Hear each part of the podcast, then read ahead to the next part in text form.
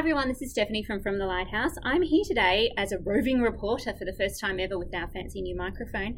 Um, so, I am at the International Association for the Study of Popular Romance Conference, and I'm here with our three keynote speakers who I will introduce you to now. So, we have Associate Professor Kim Wilkins from the University of Queensland. Hi, Kim. Hi.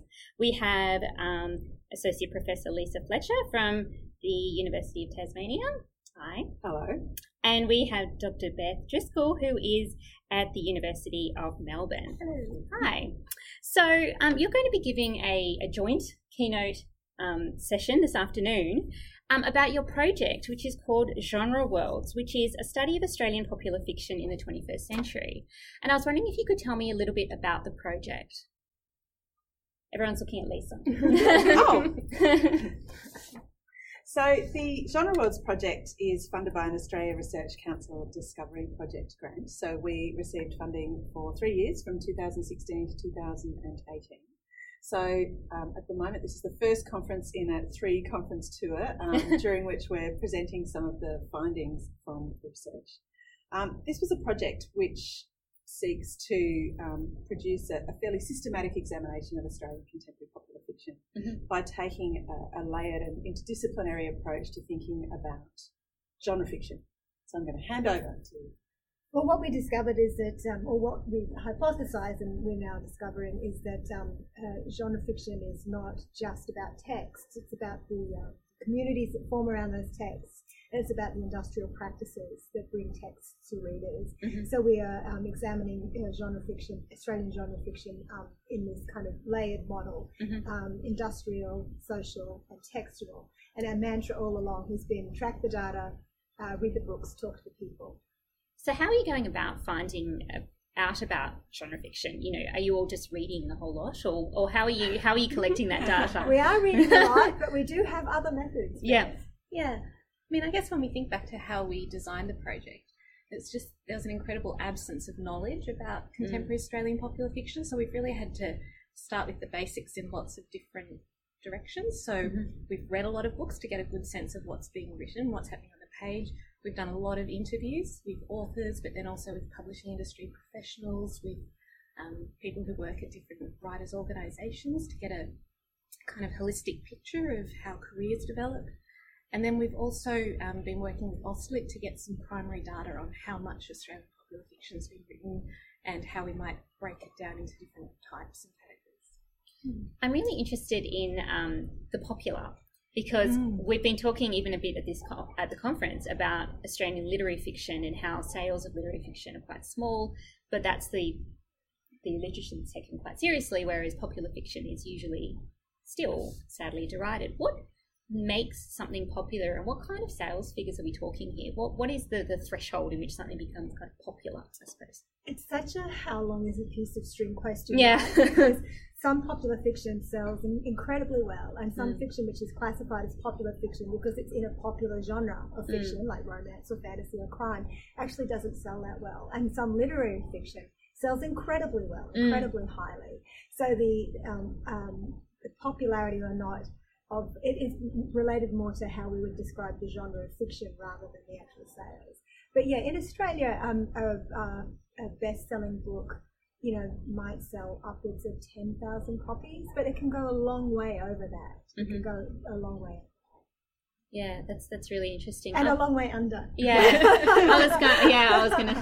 I think I think that's the, the key point. The word popular yeah. is a kind of a sticky point for anyone working yeah. in popular fiction studies yeah. because I guess the, the lay idea of, of that term is that you, the way the popularity of a book is measured is in terms of how many people like it, how mm. many copies it sells. But I think we follow the definition, the scholarly definition of popular fiction, which argues that essentially popular fiction is, genre fiction. Mm. Um, it's organised around those kind of chief categories of pleasure of reading. So the three genres that we decided to look at in a project, um, in our project, are crime, fantasy, and romance. But we can also talk about for speculative fiction genres as, as well. Yeah, I was wondering if you could talk to to romance because we are here at a romance um, conference, and so I was wondering what, what is happening in the Australian romance space. What is the what are the trends? Um, what what does readership look like? What is Australian romance? What does it look like? Well, one thing we have found is that romance does have quite distinctive uh, patterns of production compared to crime and fantasy. It really is like this incredible world of its own that's also connected, of course, to the broader industry. So, for example, we looked at the increase in self published titles across the three genres for Australia, and romance publishing um, has had the strongest growth in self publishing um, in Australia. So, Australian romance, we might say, is an area where there's a lot of self publishing activity. Mm.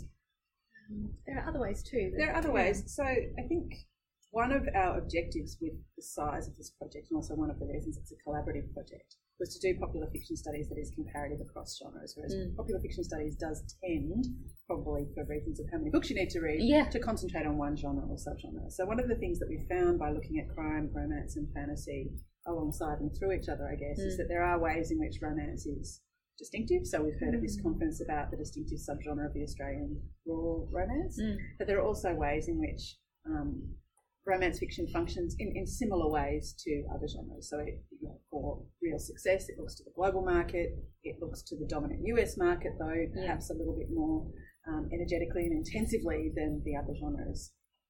The other thing, I guess, is um, how genre fiction is um, sort of implicated in the uptake of new technologies and mm. and um, diversification and nicheification and that kind of thing. And again, that's across all of the genres, but you know, romance seems to do it a little bit first and a little bit more intensely. It's kind of what we call it in our paper, the sharpest the sharpest point on the leading edge.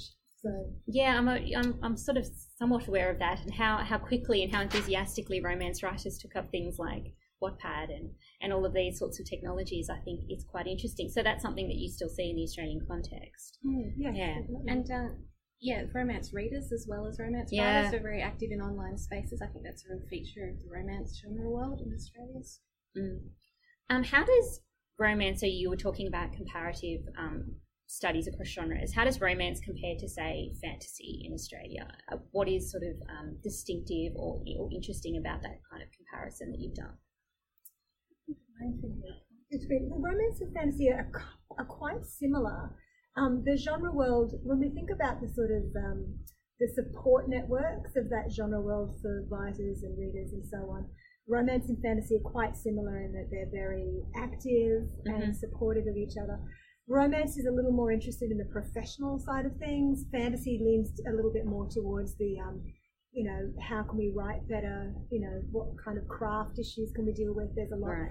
a lot in the fantasy genre world. I mean, across all genre worlds, there's writing support networks, but in fantasy, it's a little bit more intense, and in mm. romance, it's a little bit more about professionalism. The romance genre world is highly professionalised, yeah, and that tends to operate towards... around the Romance Writers of Australia, which is yeah. a um, the Writers Association for Romance yeah. Writers in Australia that holds an annual convention um, and looking at the programs of those conventions over the last years, and I started going to those conventions in 2013. There's always workshops about how to get an agent, how to pitch a story, how to how to self-publish, how to market, write a blurb, write a blurb, um, those kinds of yeah, managing a career, yeah, as much as yeah. the craft of, of writing. Yeah, whereas at fantasy, um, Nat Conti more likely to see things like you know how to put a magical unicorn in your book or something like that. You that at romance too. Yeah, yeah. But, but there's, there's, a really, it's really important to note that romance and fantasy, just like romance and crime or fantasy and crime, they all they can all be hybrids, really mm, distinctive yeah. and very successful hybrids as well. So they're not, you know, they, they are three distinct genre worlds that have their own shape and color, if you like, but yeah. you know, there's there's um, uh, connections between them. Is there anything about your findings that's really kind of surprised you, or that you weren't expecting, or um, yeah, something that's made you think, oh, I wasn't, I wasn't really anticipating that kind of result in, you know, that could be in, in the reading or in the interviews. That's a really good question, isn't it? Mm, it's a question that surprised us. Yeah, this question surprised us. I, I do remember being quite surprised at the graphs that we pulled on the growth of the, a number of titles of crime, fantasy, and romance since mm. the start of the 20th, 21st century. I do remember being surprised by the enormous growth of romance. Mm. I've been a little bit surprised, I guess, by the diversity in terms of the social aspects of um, producing text. That some people really generate a lot of energy from talking with other people or going to events, and other people really value being on their own and really see themselves as producing their work on their own, and mm. yeah, there's been a, a lot of different positions taken up there. Yeah, I have to say the thing that sort of surprises me about romance is how kind of collaborative the community is, because you mm. kind of have that old school, you know, vision of writers writing away by themselves and never talking to anybody. Um, but it seems to be such a like a really closely engaged, really chatty mm. group. So yeah, I don't know if that's characteristic of all writers or if it's just a romance thing. I'm not a writer myself. Well, it's certainly characteristic of all genre worlds. Mm. Mm, I would say There's, there are exceptions, but that's kind of our point: is mm. that before a text comes, becomes a book, becomes a thing in the world, many hands have touched it, mm. and we're trying to sort of identify whose hands they are and, and how how they touched it. Yeah. so yeah, one of our objectives is to trace the cooperative link, links that produce a, a genre work, I guess, mm. um, and so that. Um, but perhaps one of the things that surprised me, I think the surprises were at the level of detail rather than in a broad overview. So, like mm. Kim was surprised by quite how big the scale of growth was, even though we expected to find growth. Yeah. But mm. was how often that um, stories of cooperation using the same kinds of terms come up in, in the conversations that we've been having with writers and other participants in the genre worlds that we're studying. So has you know you've talked about growth. Has there always been this robust tradition of Australian genre writing? Is this something that we've seen really in the past X amount of years, or has it been there from say the beginning of Australian literature, and we've just sort of started to, to sort of think about it more seriously now? that's not a question I could answer. Yeah. Not really. I mean, there are people who work on historical mm. Australian fiction, not us. um, but, I mean, and it's quite tricky piecing together what happened in the past. So sometimes Australian authors were published from London or you know, from America. Sometimes they were published into newspapers or collected mm. in other places. So it can be quite tricky to put it together. I mean, nothing comes out of a vacuum. It's not yeah. like it yeah. arrived fully formed 10 years ago. But uh, I think there's a lot of different threads that have come together to produce the growth that we've seen in the 20th century. So if people want to find out a bit more about the project and about your findings and, and the publications that are coming out of out of um, this project, how can they what can they look up? Oh, we have a website. Yeah. Um, the Genre Worlds website. So just mm-hmm. Google up Genre Worlds and mm-hmm. you'll find us. Genreworlds.com. It's genreworlds.com. Excellent. We'll put the links I couldn't in remember if we were a comma or all. we'll put it, this link in the show notes. a bump steer. And uh, we're on Twitter at PopFicDoctors. Mm-hmm. I love it. Mm. Anything else you'd like to add? About the project or about your, your talk or about Australian romance? Well, there are two papers coming out very soon mm-hmm. that, that publish out um, first wave of findings. So mm-hmm. one's in the Journal of Popular Culture, and mm-hmm. the other one will be in Creative Industries Journal. Mm. Um, and they should be out by August, I think, this year. Yeah, the other one a little bit later. A little bit later. Mm. In the second half of this year. Okay, and um, and we'll be writing a book together in the second half of the year, so hopefully that'll be out at the leisurely pace which scholarly publishing operates. But yeah, time, yes. we won't hold our breaths, but we'll wait for it with bated breath. All right. Thank you so much to Beth, to Kim, and to Lisa for joining me here at um, our IASPRA 18 conference. And I'll talk to you again soon. Thank you. Thanks, Thank you.